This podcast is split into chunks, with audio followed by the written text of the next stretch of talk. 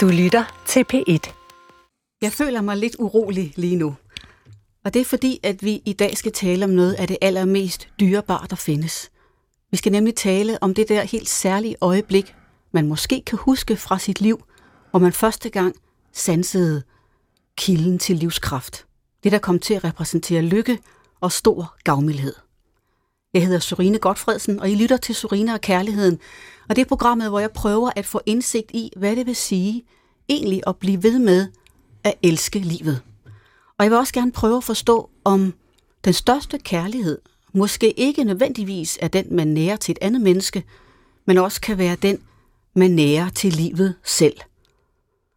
Og udgangspunktet i dag er begrebet gavmildhed.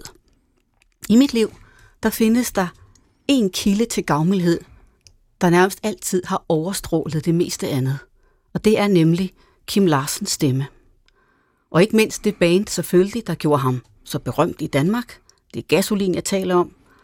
Og da jeg var helt lille, 8 år gammel i 1975, der hørte jeg nummeret Rabalderstræde første gang hjemme på græsplænen i Hastenen, hvor jeg voksede op.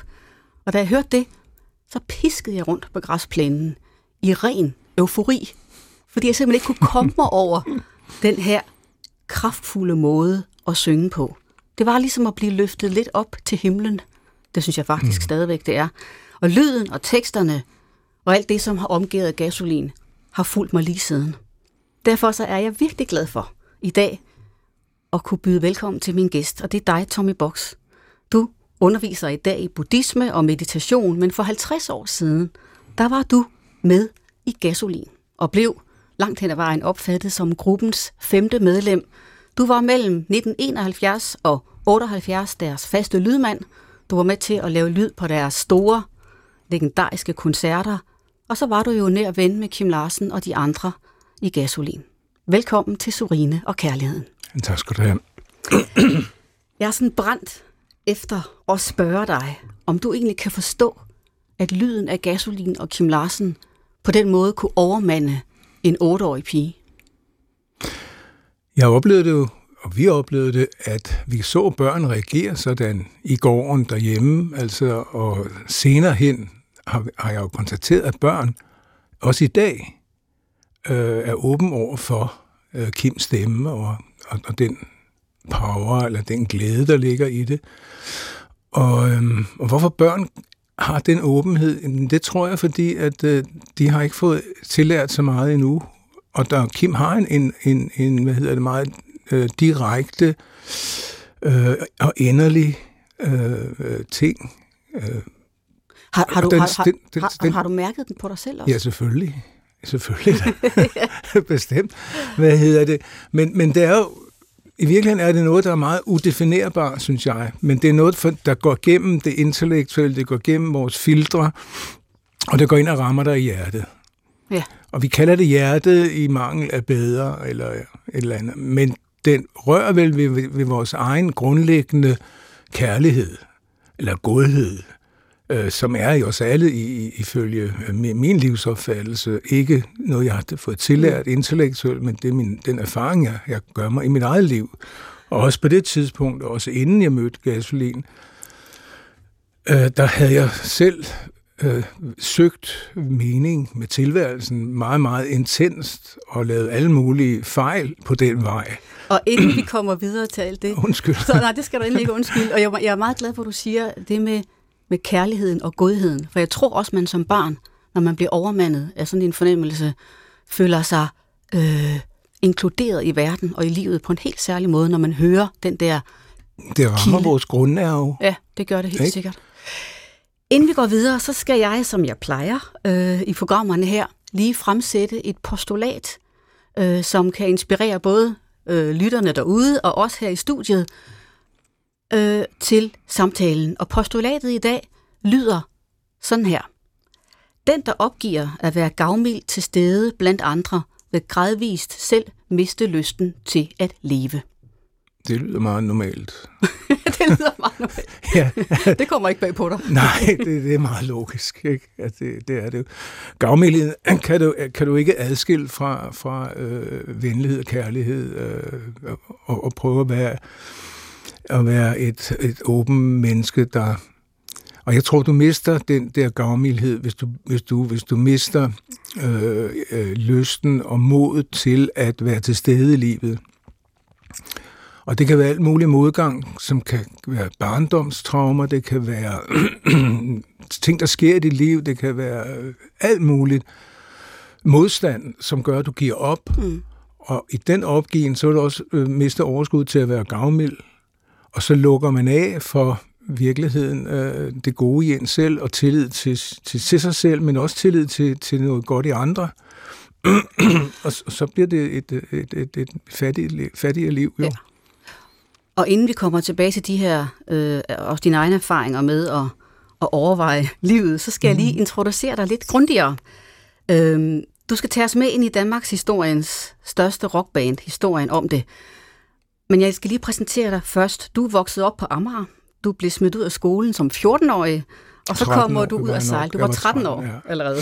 Så kommer du ud at sejle, og som stor teenager, så bliver du så del af det her øh, hippie-miljø på mm-hmm. Christianshavn. Mm-hmm.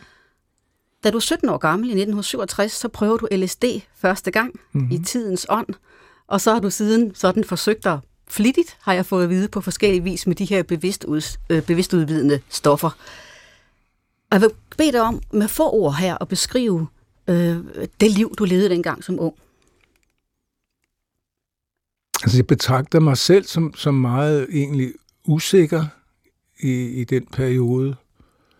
Samtidig med, at jeg nok fremstod meget selvsikker for mine omgivelser. jeg vidste, sagde de altid, også min mor, altså allerede, jeg blev for eksempel øh, bortvist fra børnehaven, da jeg var fem år, fordi de kunne ikke tage ansvar for mig. Det var ikke noget med at slå andre, det var bare, jeg var på eventyr, og jeg, jeg skulle kravle op af alt, og lægge mig under en bus, når vi skulle ud og køre, så de kunne finde mig. Du levede for farligt. øh, der skulle bare ske noget øh, hele tiden. Og øh, og jeg skulle også ud og det med ud og sejle. Altså, jeg skulle bare væk fra skolen. Jeg var ikke god til at sidde stille. Jeg var ikke god til at, at uh, nogen fortalte mig igen og igen, hvad jeg skulle. Men hvad var det, du var usikker på indeni? Mm, ja, jeg ved ikke, om jeg var, jeg var usikker på mig selv.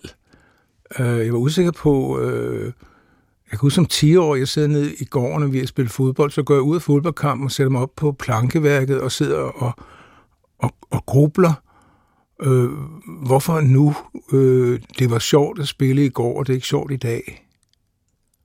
Um, så du var et andet sted en dag før? ja, altså det, og det undrede mig så meget, altså, at, at, at man kunne forandre sit humør så meget. Så jeg, jeg blev meget hurtigt bevidst på, på de ting. Og når, når mine så omgivelser var, var restriktive og, og negative, øh, og, og, så ville jeg væk. Og det, det ville jeg, for jeg var meget ung. Havde du en følelse af, hvor du gerne ville hen? Øh, jeg ville bare ud af den situation, jeg var i. Og det med at sejle, jamen, øh, jeg synes ikke, jeg havde læst særlig meget om det. Det var bare, jeg havde da hørt, at man kunne komme ud og sejle, og så, øh, så eventyrede det. Mm. Bare det ud på egen hånd. Og som 14-årig og 15-årig kom ankom til Hamburg og på et skib, og jeg kom hjem til mor. Jeg skulle ud og sejle, mor. Var, ja, her er der en billet, jeg har fået af rædderiet til Hamburg, og skal afsted i overmorgen og sådan noget. Jamen, øh, ja. og så ned og så træde ind på sådan et stort skib. Hvad hedder det? Der lå i tørdok, kæmpe stort. Og blev revet med søfolkene op på ræberbaren, hvor luderne og alle fulde og gang i den, og de der luder, jeg var sådan en køn, køn dreng. Så deres moderinstinkt kom op i mig. Jeg måtte ikke kigge på nogen piger. Men de, altså, de to, de satte sig på hver side af mig, du ved, og sådan noget. Men den søgende sjæl, du var, øh, du fandt jo så øh, et sted, hvor du kom til at høre til, og det var jo i øh, livet med gasolin. Kan du ikke... Øh, det er rigtigt. Du, men, gik, men, du gik hjem fra det store udland, ved jeg. Øh, efter at sejle, så var jeg, så var jeg hjemme meget, meget kort i noget lærer, som blikkenslager min far ville have. Men så er det slut. Så, så, det, så kom min søgning igen, ikke? Altså, og så var det jo samtidig med, med alt, hvad der skete på det tidspunkt øh, med, med netop stofferne, som var startet tidligere, allerede 13-14 år, begyndte vi at ryge has. Men det korte og lange er, det var, at jeg begyndte simpelthen at lede så intens efter mig selv. Først var det bare vildt med at prøve alt af, og da det var, man havde fået lære pengene af det, ligesom du skal ikke tage det stoffer, fordi det, det mm. fører til det og det, og så videre. Nu prøver jeg godt lidt kort. Øhm, så, vendte jeg, så holdt jeg en lang pause på halvt år med noget som helst.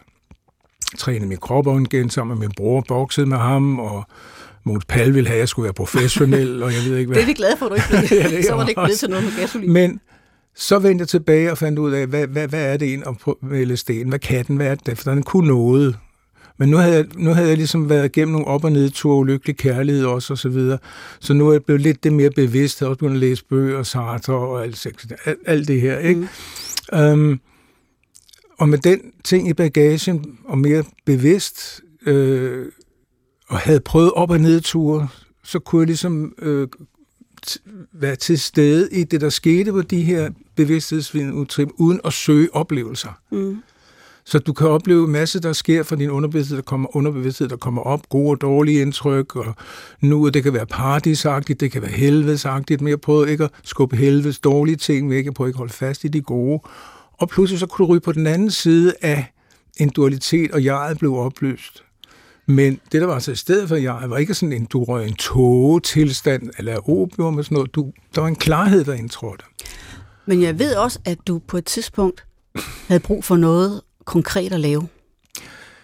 Jo, men jeg brugte simpelthen tre år på at søge den her klarhed igen og igen, for jeg oplevede, at der kunne komme traumer op i den tilstand, at de kunne blive opløst. Så jeg, jeg fandt ud af jo, at jamen, øh, vi indeholder simpelthen noget, du ikke bør tilføre. Vi har noget i os selv allerede. Det var det, jeg opdagede mm. allervigtigst. Øh, men jeg gik meget langt i det, også med livsstil og måde at leve på, som ikke at have sex, fordi det forstyrrede jo øh, at meditere, ikke? og ikke, ikke være, altså, jeg, røg, jeg røg helt ud. Jeg droppede helt ud. Jeg opgav alt, hvad der hedder blive kendt, berømt, blive mm. glad, at folk skulle kunne lide mig. Jeg droppede alt, hvad der hed, at jeg kunne ville have magt og blive noget, hvor jeg kunne styre andre. Jeg droppede alt om at blive den rigeste i verden. Ikke? Hvor kommer man så hen, når man ja, så har kommer, været Så det? kommer du hen i en fri tilstand.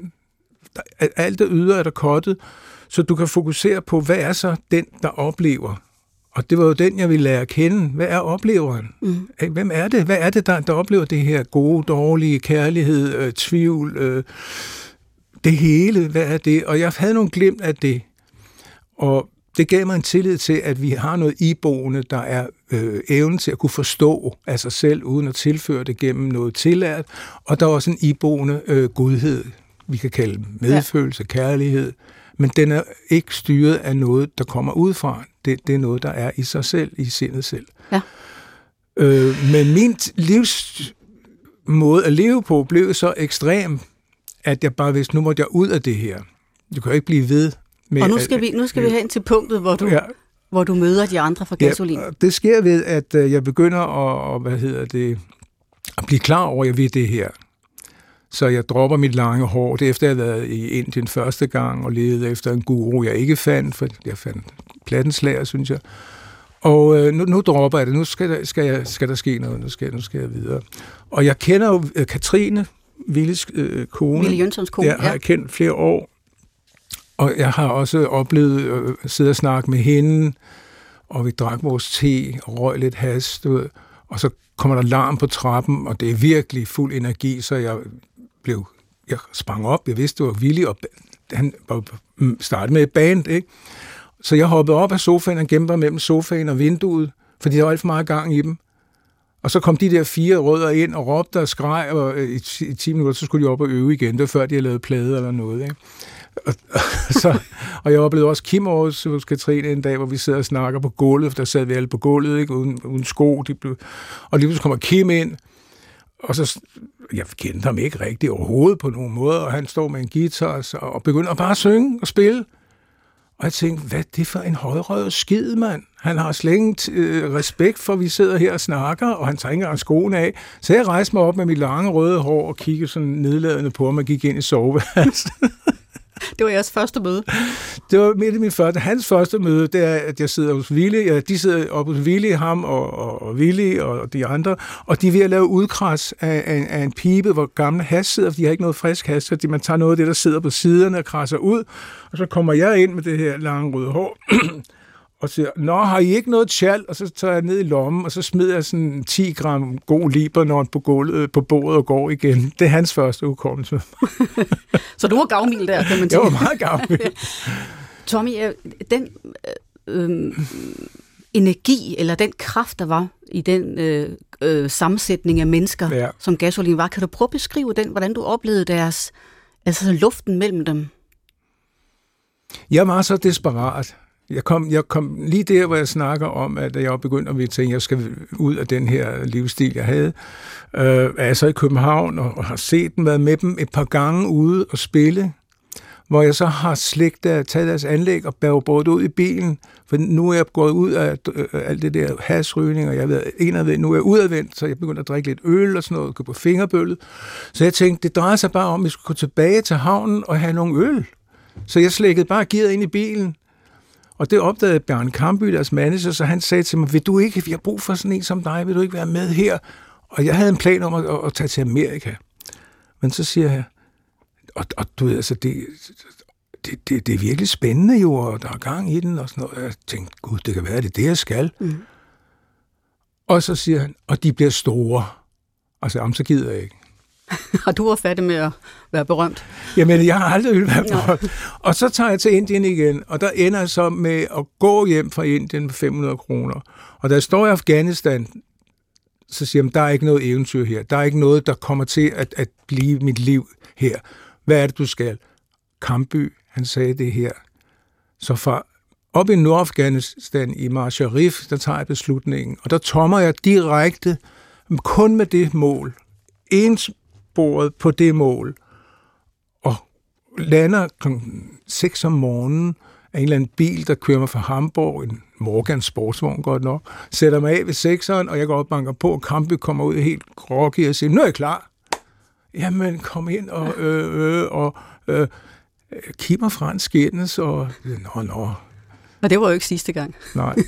Og sådan, sådan startede min ind der. Og så kommer jeg ind, og vi begynder, og der er lidt ballade med Kim og Frans og sådan noget lignende, men det, det, det, det, det går i orden. Og så, øh, hvad hedder det, opstår der en, en, en sammen med Willy og jeg. Jeg flytter ind til Willy efter et kort ophold på Christiania, flytter ind til Willy. Katrine, ham, de bor ikke sammen på det tidspunkt, så ham og jeg, vi laver en meget, meget tæt venskabelig ting, hvor vi virkelig altså, har det vidunderligt sjovt og spændende. Og, og så øver vi, og så er vi ude at spille, og Kampby laver lyden, og det lyder forfærdeligt. Jeg siger til ham, Bjørn, det kan du ikke, det der. Skal jeg ikke gøre det? Og så siger han, jo, vil du ikke nok? Så, jo, jo. Og så næste gang vi spiller, så står jeg ved mixerpulten, og så siger Frans, kigger op, hvor er kampen? Siger, han, er, han er ikke god til det her, det er mig, der laver lyd nu. Hvad? Og så kører det derfra. Og så, så går den derfra, men vi er jo meget, meget sammen, fordi vi bor sammen. Øh, vi øver hele tiden. Øh, Gaslin er ikke et orkester, som mange tror, hvor det kommer helt naturligt, og vi er nede på jorden og bum bum. De knokler røven ud af bukserne i øvelokalet. Jeg skal nok lige sige, når du siger Willy, så snakker du om Billy Jønsson, ja. der var bassist, og når ja. du siger Frans, så taler du om Frans Becker, lige, ja. som var guitarist. ja. Og jeg skal øh, igen, når du så lærte dem at kende, og var i det fællesskab, og de øvede, og de ville noget, ja. Og ville gerne være store. Ja. Kunne du så også fornemme, apropos begrebet gavmildhed, altså hvad det var, hvad, hvad der var, de gerne ville give deres omgivelser? Jamen, det, jamen den gavmildhed, jeg oplever, det er for det første, at de tager mig ind. Ikke? Og jeg kommer ud fra, fra rumskib 47 i universet, og har ikke haft jordkontakt i det normale liv overhovedet. Sove på gader, hvor som helst. Altså sådan, snart en situation var utilpassende, eller mig imod, så gik jeg, forlod det. Så, og jeg, hold, jeg snakkede heller ikke med folk. Jeg tog en beslutning om, nu vil jeg kun snakke med folk, de siger noget, der er meningsfuldt i livet. Jeg var meget, meget pain in the ass, ikke? Så stiv. Hvad hedder det? Øh, så jeg skulle næsten lære at snakke igen og kommunikere igen. Så for mig, øh, så det, at de tog mig ind, det gjorde jo, at, at jeg åbnede mig til dem. Hvorfor tog de dig ind? Var det fordi, de bare godt kunne lide dig, eller kunne de se, Jeg må have gjort et eller andet indtryk. Altså, det, det er jo klart. Øh, det er jo svært at, at se sig selv udefra og, og, og begynde at beskrive, men, men jeg var ikke en kedelig fyr. Øh, der er nok gang i mig, og, og, og jeg tror også, at jeg kunne være, være venlig og sød, og, men også vild. Hvis du nu skal beskrive, hvad det var, de gav dig, hvad, hvilke ord vil du så bruge? Modtog mig. Altså, de tog mig ind accepterede mig ikke, som, som den jeg var. Og for mig var de jo mere normale, de havde mere jordkontakt. Så for mig blev det ligesom overgangen til at kunne være i, i altså arbejde sammen, at være i, i, i fungerende øh, hvad hedder det, i samarbejde med andre mennesker.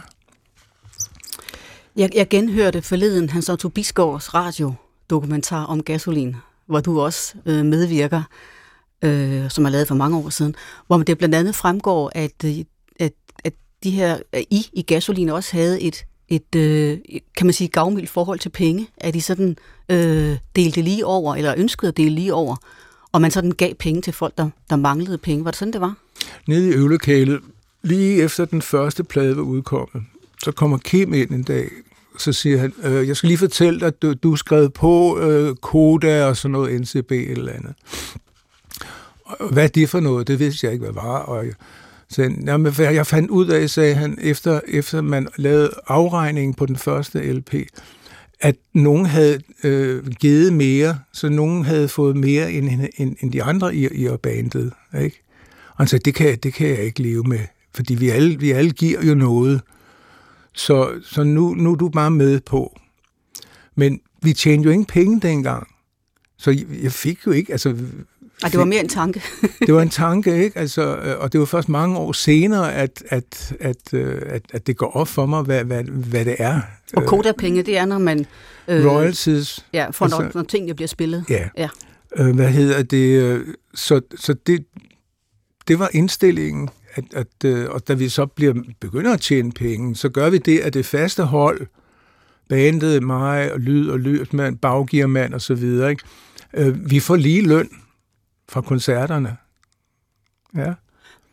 Og Øhm, er, er, det, er det normalt i nej, musikerkredse? Nej, det er ikke normalt. Det er heller ikke normalt, at de giver en, en lydmand øh, med Koda og NCB og så videre. Det, jeg tror, jeg er en af de eneste i historien. Øhm, og jeg kun, jeg må, jeg må sige, det må være fordi, at, at vi havde så tæt et, et venskab og, og tillid var der. Og at, at, at Kim og de andre synes, at det var, det, var, det var en okay ting at gøre. Hvordan oplevede du det at, at, at få den gave, som det jo var? Jamen, jamen senere hen, da, da jeg opdagede, at det var en gave, det gjorde jeg jo ikke i stak i mange år. Altså, det var først efter gasplen holder op. Da vi holder op, skylder vi et par millioner væk og så videre. Så, så først så bliver de her penge betalt af, gælden bliver betalt ud, og vi opløser jo ikke gasolin på papiret, og det eksisterer jo stadigvæk i firmaet. Øh, hvad hedder det? Og så pludselig begyndte der at komme penge ind mange år efter. Så kunne du godt se pointen i det. Nu kunne jeg forstå det, ikke? og, og det, det var altså, selvfølgelig øh, den taknemmelighed, jeg, jeg har oplevet ved det, det har gjort, at jeg kunne forsøge øh, at leve det liv, jeg gerne ville, ved, efter jeg at, at gå videre i, i min, min, min, min, min ud, så ind, søgen indad og udad. Og, men i buddhismen, altså det, kunne, det gjorde, at jeg kunne hengive mig fuldstændig til, til det, jeg ville med det. Så de havde været med til at, ja, for at, at lave et fundament i dig? Ja, de har lavet fundament, både økonomisk, men, men øh, endnu vigtigere på en måde er jo, at øh, den øh, venskab, øh, vi havde til hinanden, var, var usædvanlig, og jeg ved, at øh, det er ikke alle øh, bands, der oplever så tæt et, et venskab, som vi havde. Kan du sætte ord på, hvad det venskab var? For det, det er jo sådan noget, man enormt gerne vil vide. Hvad er det, der binder mennesker sammen på den måde? Øhm, selvfølgelig er der noget med et fælles mål, men der er også noget med en grundlæggende respekt. Altså, hvor man respekterer, selvom vi kunne skille hinanden ud og alt muligt, så respekterede man, at vi altså alligevel øh, det andet menneske. Altså, der, der var den der øh, fornemmelse, at øh, vi har altså noget at komme med. Vil du sige, I elskede hinanden? Ja da. Sagde I det til hinanden? Øh, nej, det tror jeg ikke rigtig, vi gjorde. Vi kunne godt kysse hinanden. Sådan spontan. Det er et stykke på vejen. Kys på, på panden eller et eller andet. Man kan også spytte hinanden i hovedet. altså, øh, men, men der var i hvert fald en tillid, som, som øh, jeg oplevede... Øh, som har sat sig i mig selvfølgelig, efter gasolin og mit liv, at øh, der er nogle grundlæggende ting, hvordan vi behandler hinanden, som jeg bestemt har lært i, i det venskab der. Jeg vil ikke kalde det brødre og sådan noget, jeg kalder det øh, virkelige venner. Og så arbejdede vi. Vi havde også et, et, en, en ting at være fælles om. Lige præcis det der med, hvad I var fælles om, det kunne jeg godt tænke mig at spørge om, fordi en ting er, at man gerne vil være dygtig og lave god musik og tjene mange penge selvfølgelig, men Nej, ah, nej, nej, nej det, var, det var en misforståelse at sige det, for det ved jeg godt, det ikke var, men det er bare sådan en talemåde. Ja. Nej, det jeg gerne vil spørge dig om, det er, var der, hvad var jeres øh, højere mål? Jeg tror helt grundlæggende, at, at for det første kunne vi lide det.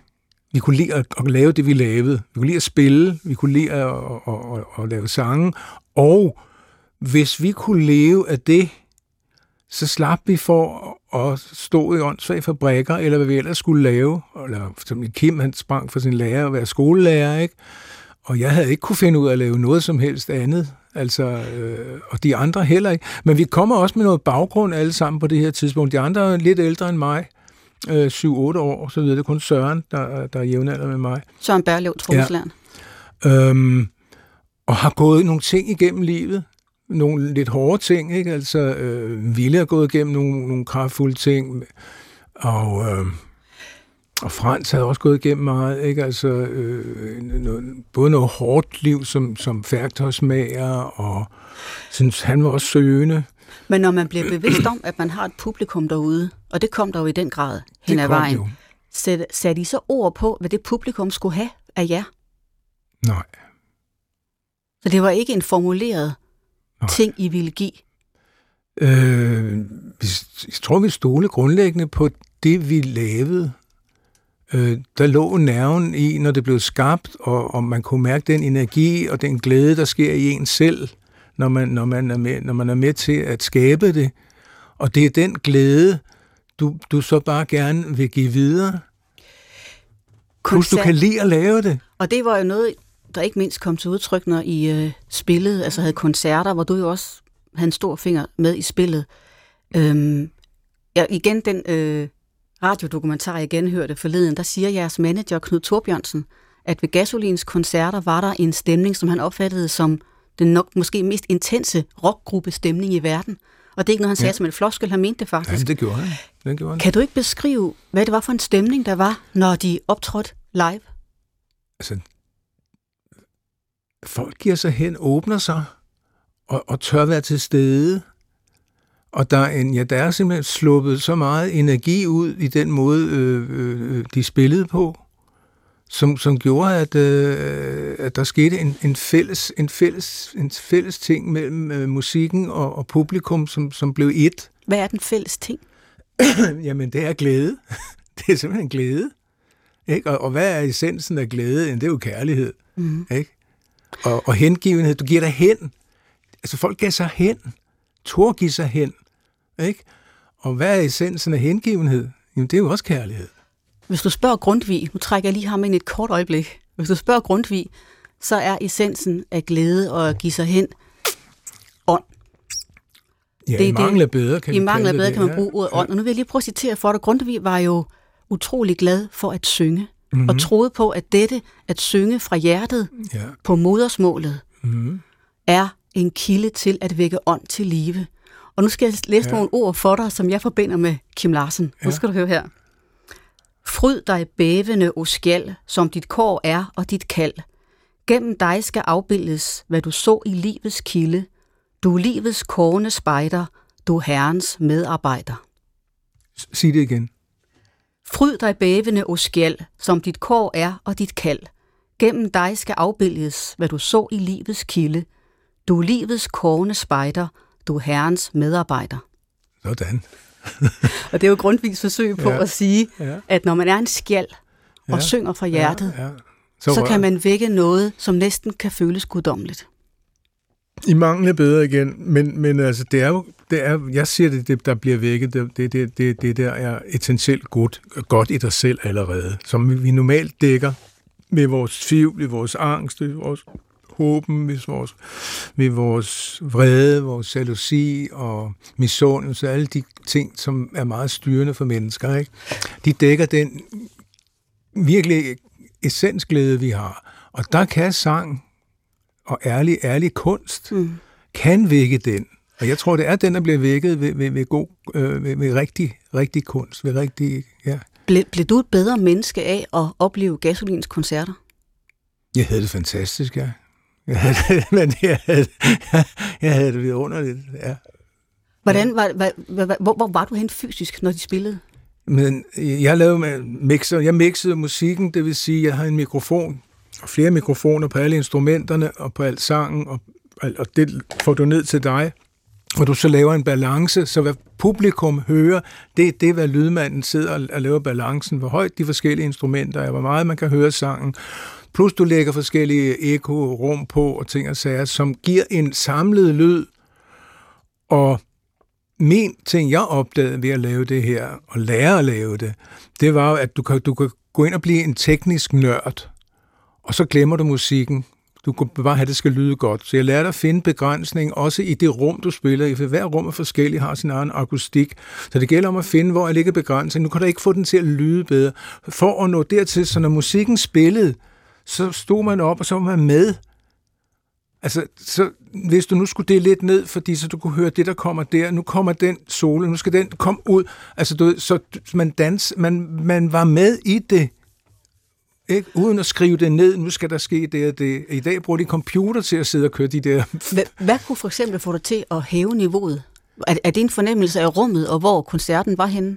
Ja, musikken, altså hvor, hvor, hvor, hvor er den, og hvor du selv kan, kan, kan sige, nu, nu, nu lyder det fedt, altså, og nu, nu lyder det, som det skal, ikke? Og, og vi, nu går den derhen, og nu går den derhen. Og selvfølgelig mærker man jo også folks glæde, men du lærer også at, at manipulere lidt med lyden. For eksempel, ikke alene hvor højt de forskellige ting skal være, men lige når folk er forventning, fuld af forventning, orkestret kommer på, og så larmer de, så, så giver du dem selvfølgelig noget, der passer det niveau, de larmer. Men så lige efter larmen falder, så, så tager man hele niveauet lidt ned, og det ligger folk ikke mærke til. Og så skruer, har du igen, så du skruer op hen ad vejen, som folks stemning ryger op. Og når så kommer ekstra nummer sådan helt op og ringe, så skruer du ned. Fordi så skal folk lytte. Mm. Og så pludselig, og så kan du give den op på fuld hammer, sådan at det højtænderen er ved at falde ud, ikke? Altså at gå i stykker. Havde, når, når, når du stod der og egentlig havde ret stor magt, må man ja. sige, over en koncert, ja. havde du så en følelse af, at din kærlighedsinderlige oplevelse af det her var sådan i harmoni med publikums, at I var, I var fælles om det? Det er klart. Altså det er klart, at du, du følte en afhæng, en, en, en samhørighed men det er jo ikke noget, man sætter, fordi du er så meget til stede i nuet, så du kan ikke begynde at, at lægge intellektuel øh, analyse af det, der sker, fordi så fjerner du dig fra nuet. Ikke? Så det er simpelthen at slippe alt det der, og så stole på din egen, din egen, din, din egen øh, åbenhed, din egen tilstedeværelse, og, og følge det, der sker i nuet. Ikke? Og når den slipper, så kommer du selv ind i, i en glæde, og det lykkes. Og når du så mærker, at folk også er glade, og musik, og de spiller godt, det er ikke altid, de spillede mm. godt. Gang imellem, så kunne også godt. Ikke? Og det var heller ikke altid, jeg lavede så god lyd, jeg ville. Ikke? Altså, men, men... Kunne du mærke, når I var klar til at gå på scenen, hvor de var henne den aften? Som regel, ja. Hvad var forskellen på dem, når de var op og nede? Jamen, der var så lidt forskel. Altså, jeg vil sige, at den generelle øh, grundlæggende glæde var der generelt næsten. Det var kun aller, aller, aller sidst, der var en træthed, der sneg sig ind hvor der ligesom var gået en form for professionalisme i det. Og vi gjorde nok den fejl. Altså en af grundene til, at andre orkester, Rolling Stones og andre, kunne blive ved, at de boede ikke sammen. De tog pauser fra hinanden. Ikke? Mm. Men, men vi var jo sammen næsten 24 timer i døgnet, ikke? og vi var mere sammen bandmedlemmerne, end vi var sammen med vores koner og kærester og børn. Så vi, vi, vi, vi, vi, vi, vi trak, vi, vi, vi, øh, vi, vi, altså vi, vi, vi, vi, vi, øh, vi slukkede flammen ved simpelthen at være så intens sammen. Kunne du mærke, at den der flamme begyndte at, ja. at dø ud? Ja. Hvordan det føltes det? Øh, så modigt. Altså, det, det var... Det er det, det er det samme, der sker, når, når, hvis du har et kærlighedsforhold til et andet menneske, et, et, et, et, et mand og kone eller mm. kæreste, hvor at det når dertil, at man prøver alt, men man kan ikke komme videre, for man bliver stående i den samme, og kommer til at, at sove hinanden igen og igen og igen. Og så er der til sidst ikke andet at gøre, end, end, end at opløse det. Ikke? Så, så den nerve, der var mellem jer, hvor I også havde den her lighedstanke, og at alle skulle have det samme og få noget ud af det, tog den også skade af det? Kan, kan gavmildheden slides op? Nej, det grundlæggende blev ikke skadet. Det grundlæggende, og det var en af grundene til, at, at vi øh, ville holde op, altså øh, Kim, jeg og Ville især, Søren, jeg kan ikke huske, hvordan helt han sagde, han sagde, jo, det skal okay holde op. men, men Frans, var, han ville gerne fortsætte, ikke? men vi andre var enige om, at hvis ikke vi holdt op, så den grundlæggende respekt og, og, og venskab, vi havde til hinanden, øh, den ville forsvinde. Og det havde vi ikke lyst til. Så hvis vi skulle bevare den respekt til hinanden som medmennesker, som, som venner, eller vi behøver ikke engang se hinanden, men bare bevare det, det mest positive, øh, så skulle vi holde op, for den ville, den ville, øh, den ville blive øh, jordet, hvis vi fortsatte. Jeg har skrevet i mit manuskript ordet sorg angående ja. det her med, ja. at man skilles. Ja, det og det er, er ikke sorg. forkert. Nej, det er selvfølgelig et sorg. Jeg var dybt ked af Jeg husker, vi havde helt til det sidste, havde vi, jeg tror, tre-fire koncerter udsolgt i Tivoli. Og da den sidste var slut, skulle vi have en lille pause, før vi skulle lave den sidste lange turné. Og der kommer Kim hen til mig op bag scenen, vi er ved at på vej ud, og så kommer han hen til mig og, og giver mig en kys. Og der sagde jeg til ham, var det Judas kys? Ja. Og jeg glemte det, fordi jeg lever meget intens, så jeg glemmer mange ting, jeg har gjort. Og, og mange af de ting, jeg har, fået, jeg har fået historier om ham Rocco der, det er altså det, det, jeg har glemt, men jeg kan godt huske de fleste af dem, når jeg får dem at vide. Og der går flere år, hvor Kim bringer det op til mig, hvor jeg begynder at arbejde med ham igen. Hvor han siger, ja, jeg kan huske dengang der, hvor du sagde, du havde det ret der jo. Ja, fordi der forlod han gruppen kort efter. Nej, der gik, der gik et, et år, sådan noget lignende. Ja. Jeg tror, der gik et, et års tid eller sådan ja. noget lignende. Men, men, men, for, men jeg mærkede, at, at han, han ville nok helst ud, ikke? Nu er vi nu ja. hen ved punktet, hvor, øh, hvor vi skal høre den gasolinsang, som vi bruger som kendingsmelodi her i programmet Sorine og Kærligheden. Og det er nummer Kloden drejer stille rundt fra albumet Efter endnu en dag fra 1976. Ja. Mm-hmm. Og inden vi sætter den på, så skal du lige ganske kort, Tommy, sige et par ord om det her nummer. Det, jeg husker mest med det, det er i virkeligheden øh, Mogens Mogensens involvering. Tekstforfatteren? Ja. jeg tænker meget på Mogens, når jeg hører det nummer. Jeg synes, det er der, han, et af de numre, hvor han kommer tydeligst igennem. Og jeg tænker på ham som ven. Øh, fordi, Endnu en ven, ja. Ja, men han var, han var dejlig, dejlig, dejlig dreng. Umuligt, men også enormt dejlig. Øhm, og jeg var med til, når tekst, nogle af teksterne blev skrevet der, og den måde, Willy og Kim og Frans kunne sidde, Søren, kunne sidde og gå i stå og bokse med det, og øh, i, og nej, prøv det, ah, det er noget lort, du siger, og prøv det. Og lige så kommer Mogens ind fra badeværelset eller køkkenet, og, og håndvask, og du ved, på, på kommoden ligger soja. soja og ikke? Er det ikke sådan der? Det er sådan der. Lad os ja. høre det.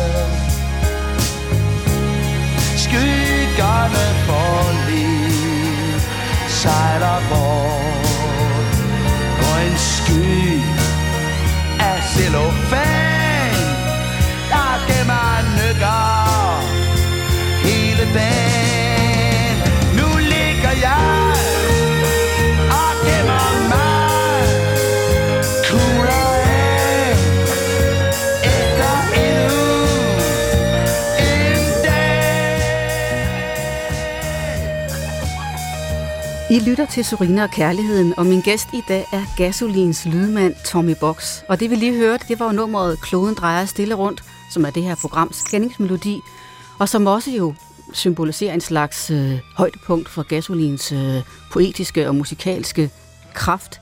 Og herfra, eller lidt senere, så begyndte det sådan at øh, gå i opløsning, som vi talte om inden nummeret her. Men Tommy, jeg vil bede dig, du bliver ved med at være venner med Kim Larsen og også arbejde sammen med ham. Hvordan vil du beskrive jeres relation? Venskab. Venskab. Hvad fik du ud af at kende Kim Larsen?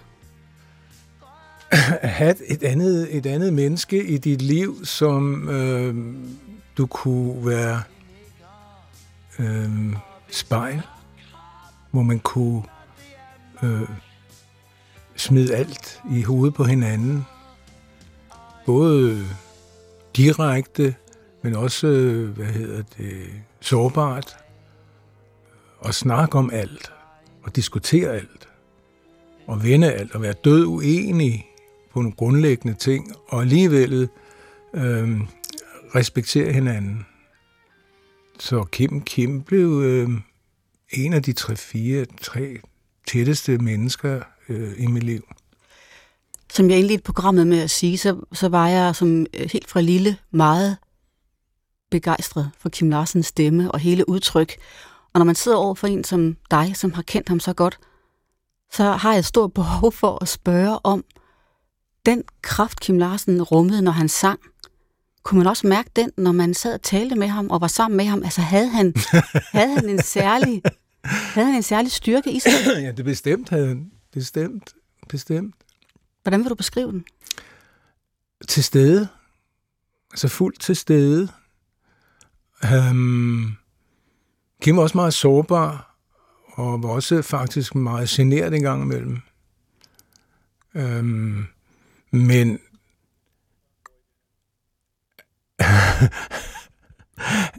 han var bare meget til stede, og så var han, han havde en eller anden, ikke en eller anden, han havde en ærlighed, han tog stå ved, og, og give uden ligesom forventninger for noget tilbage, og bare give. Og, og, og på den måde, synes jeg, han øh, lidt anderledes end så mange andre stjerner, som smålæfler for publikum, eller indretter sig efter publikums ønsker. Han, han, var, han var tro mod det, han selv stod inden for, og det afleverede han, og det leverede han. Og privat øh, kunne han være meget øh, introvert, hvad man ikke umiddelbart tror.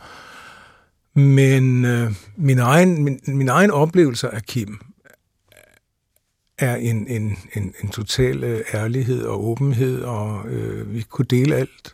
Også humor. Vi havde en utrolig form for humor. Vi kunne være i alle mulige situationer, og vi ville uden at planlægge det, vi ville begge to få øje på en eller anden ting, nogen lavede i vores nærhed, som var sjov. Komisk. Ikke? Ja, ikke? Men vi så det samtidig, næsten altid, og vi kunne sidde og grine andre. Hvad, hey, hvad griner jeg af? Ja, det gør ikke noget. Ikke? Øhm, så der var en, vi havde en, en, en, en, en, en rigtig god, rigtig god forbindelse, som også holdt op. En af grundene til, at jeg holdt op, var også, at, øh, at, at, at jeg synes, der gik... Øh, altså, da jeg fortsætter med Kim, der er det Kim og jeg, der er tilbage fra gasolin, og derfor har en, en, en total øh, lighed i, i kommunikation, hvor de nye musikere, der kommer med Kim, øh, de prøvede at være ærlige, men de var ikke altid ærlige med deres øh, utilfredshed. Fordi det var jo, han, for det første var han kraftfuld, og han kunne godt bestemme. Så man sagde, I, i mit orkester, ikke, så du ved, i sidste ende, så var det altså ham, der bestemte. Ikke? Og sådan var det jo ikke i gasolin. Men, hvad, men hvordan påvirkede det jeres venskab, at, at, det, at rammerne forandrede sig? Jamen, det var først til slutningen af, af, af vores øh, ting, hvor, hvor jeg, jeg synes, han havde måske en dårlig periode med sig selv. Jeg havde i hvert fald en helt med mig selv, der ikke havde noget med ham at gøre, hvor jeg synes, jeg bare gik i stå, hvor at jeg havde lukket af for den umiddelbarhed, øh, at der er noget vidunderligt i livet, der kan ske og spændende. Det blev, jeg kunne slå op i en bog og så se, hvor jeg ville være om et år nærmest. Ikke? Øhm, Kim blev også lidt umulig, altså han blev, han blev lidt øh, mm, sur på teknikerholdet, og der var også nogle ting der, og, og lidt kolerisk kalder man det, hvor, hvor han unødvendigt, synes jeg, råbte op. Og, øh, så de to ting kom til at matche hinanden, at han selv, synes jeg, blev, havde en lidt svær periode, og jeg havde en svær periode. Øhm, jeg ved, at I skilles der, hvor vi nærmer os sidst, sidst i 80'erne, at skilles som samarbejdspartnere. Ja, ja. Og jeg ved, at han blev lidt ked af det. Ja, Hvordan, hva, det fandt jeg ud af. Hvad, hvad sagde I til hinanden, da I afsluttede samarbejdet? Jamen, der var der lidt dårlige, dårlige vibrationer, øh, fordi at... Øh, Ja, vi, vi, vi havde vel en udefinerbar, øh, noget vi var utilfredse med hos hinanden, men kunne ikke definere det. Andet, at jeg midt i den her lange turné siger Kim, det er den sidste tur, jeg laver med dig. Nu, nu jeg skal videre. Og øh, han spørger mig helt til aller, aller sidst, efter den turné, hvor vi har et enkelt job, og der spørger han mig så, hvad, hvad, hvorfor? Og det eneste, jeg kunne sige, det var, at jeg kunne ikke sige, det er fordi, jeg selv er utilfreds med mig selv. Det var jo en del af det, men en ting, jeg kunne sige, det var bare, at alle, alle øh, bandmedlemmer, og de andre musikere, når de var utilfredse, så kom de til mig og havde gjort det i pænt lang tid. Kan du ikke sige det til Kim? Kan du ikke? Så jeg, så jeg tog en masse, øh, synes jeg selv, øh, opgør med ham, på grund af andre ikke gjorde det. Og øh, hvor han siger til mig, jamen det, det behøver du jo ikke. Det er jo ikke mm. dit ansvar. Og der har han jo ret. Men øh, jeg kunne ikke sætte mere øh, ord på det. Det er først, der skulle gå noget tid, før jeg selv kunne se tilbage og, og mere analysere, hvorfor. Savnede du ham? Indimellem har jeg savnet ham rigtig meget. Indimellem, fordi den, den dialog, vi havde, den ting, vi kunne snakke om ting med, at der er der ikke mange, jeg kunne have den. Det var der ikke. Både alvorligt set, øh, også grine, altså kende hinanden, og nu bare kan grine af ting, der sker ja. i nuet, ikke? Og øh, ja, også den sårbarhed, husk i Spanien engang, vi havde øvelejr nede, Torbjørnsens hus i Spanien, og vi så det så varmt, vi så på en eller anden madras, vi havde taget ud på terrassen, og så du tager en, en bog frem med et digt, og så ligger vi der og græder begge to, du ved, et skide digt, ikke? Altså. Som han læste højt? Ja, ja. Kan du huske, hvilket digt det var? Nej. Men han var jo glad for, Jamen sprog. altså, Kim er jo dannet, hvor jeg var meget mere uddannet. Ikke? Hvordan reagerede du, da han døde her i 2018? Øh, jeg synes, jeg havde set det komme. Jeg havde vel vendet mig lidt til det, eller så meget man kan, ikke? Øhm, så så øh, det var ikke noget chok. Det var det ikke. Øhm, der er en naturlig øh, sorg, der sker i en. For du, du mister en, en, en, en, en del af dit liv. Jo, så jeg blev meget ked af det, men ikke, ikke noget, der vælter min tilværelse, ikke noget, der river mig ud af en balance, men, men påminder mig om, hvor heldig jeg har været, at, at, at, øh, at kende ham så godt, og have det, haft det så sjovt, altså i virkeligheden. Ja, det er vigtigt at have det sjovt. Du sagde, du sagde øh, for lidt siden, at han, at Kim Larsen, han øh, var sådan indrettet, at han ville gerne give og give. Kan du sætte ord på, hvad det var, han gerne ville give? Det tror jeg, der er mange danskere, der måske har overvejet med sig selv, når han blev ved, helt til han ikke levede længere. Ja, hvad fanden er det? Altså for mig, der, mm, hvis man kan noget rigtig godt, og han kunne noget rigtig godt, altså han, han kunne synge fra sit hjerte af, og han kunne øhm, Og det er vel en dobbeltsidig ting, fordi han bliver selv glad ved at mærke det, at levere det, aflevere det, og også samtidig med at se, at nogen også bliver glade for det. Ikke? Og hvis du er spillemand, og Kim var spillemand, altså han, han var vidderlig en, en, en spillemand, og havde han ikke tjent penge på det, så ville han have spillet alligevel. Mm. Ikke? Altså, han ville aldrig have blevet noget andet. Han kunne have været en fattig en, der stod på gaden og spillede, men han ville have spillet hele tiden. Og han havde sin guitar på sig hele tiden. Alle turnerer i bussen, vi kørte, sad altid med guitaren og høvlede og sang. Vi boede sammen. Kunne altid, du kom hjem, og du skulle sove og et eller andet, så kom den ned fra stuen, hvor Kim sad i et lille køkken. Så foden gik, ikke? Hele natten, ikke? Når børnene sov, så sad han der, ikke? Så han, spillede, han, han lavede sange hele tiden. Og ud af, ud af 100 kunne måske 5 øh, bruges, eller 6, ikke? Spurgte du dig selv undervejs, når du oplevede ham, hvor, hvor det egentlig kom fra? Jamen for mig er det så tydeligt, det kommer fra, fra en, en, en, en, en, en grundlæggende kærlighed. Til hvad? Jeg, jeg kan ikke, til livet. Til oplevelsen at, at leve. At du føler intens, du lever, når du laver noget, du er virkelig glad for så er det jo ikke helt skævt, at jeg som otteårig mente, at det var livskraft, man Nej. kunne høre. Jamen det er det jo. Altså, jeg tror ikke, du kan. Jeg tror ikke, du kan adskille kærlighed og livskraft. Det, det hænger sammen. Det, det er kærligheden, der bliver udtrykt gennem livskraften. Ikke? Og, og det, det føder hinanden. Mm. Du kan ikke adskille det. Jeg er nødt til, fordi det siger princippet i programmet her, at jeg lige vender tilbage til mit postulat men jeg kunne godt fornemme på dig, at det var til den banale side. Men nu læser jeg det lige højt alligevel igen. Nej, det tror jeg da ikke. Det jeg sagde, det var, den der opgiver at være gavmild til stede blandt andre, vil gradvist selv miste lysten til at leve. Ja. Opfattede du Kim Larsen som et gavmildt menneske? Bestemt.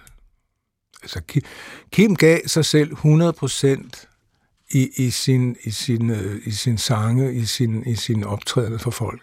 Men tror du også, han har tænkt over, og tror du mennesket generelt måske skal være bevidst om, at hvis man holder op med at gå ind i det 100% det, man foretager sig, at så kan man komme til at mærke livslede eller mismod eller opgivenhed. Det kræver, at, at, øh, at, at vi er bevidste om det, der rører i os selv.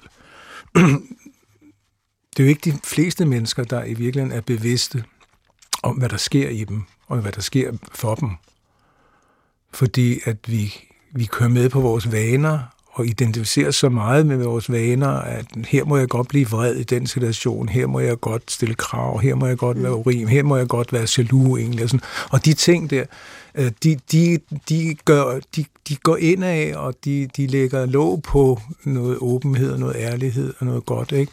Men det er de færreste, når at blive bevidst. Men begynder, begynder at blive bevidst på, at du egentlig er ulykkelig. Det kræver, det er det første øh, skridt, tror jeg, det er, at man opdager, at jeg er ikke tilfreds.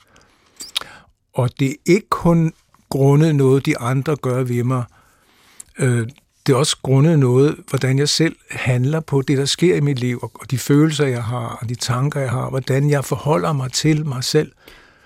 Først der kan du begynde at, at, at, at blive opmærksom på sådan nogle ting, som du nævner der, at oh, jeg mister min gavmildhed, når jeg er i så dårlig humør, at jeg er vred og forventer så meget, at min kæreste eller de andre skal gøre for mig, så mister jeg også min, min, min, min gavmildhed. Men det kræver, at man bliver bevidst mm. og, og, og kan begynde at og det spejling, vi laver hinanden, begynder at opdage, at, at noget af det, vi, vi, vi tillægger den anden øh, årsagen til, er i virkeligheden noget, vi projekterer over på den anden. Tror du, at mennesket har en, alle mennesker har en medfødt kilde til gavmildhed? Ja.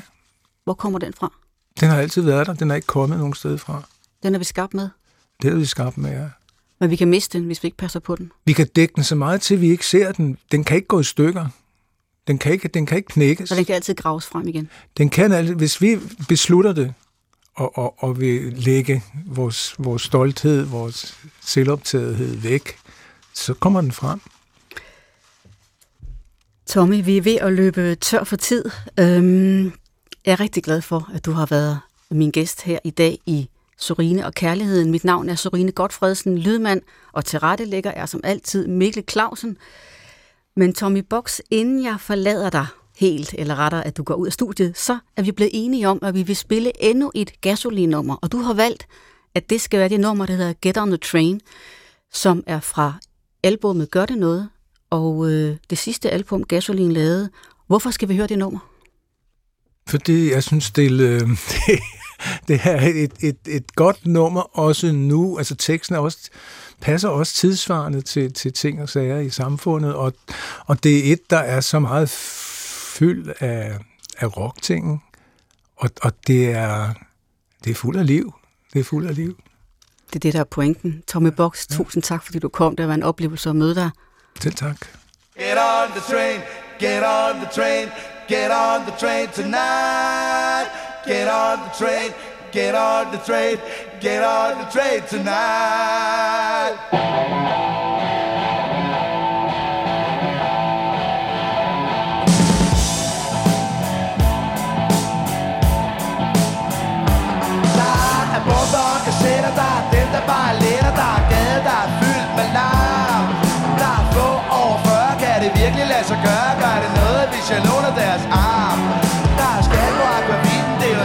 Magdalena, Diane.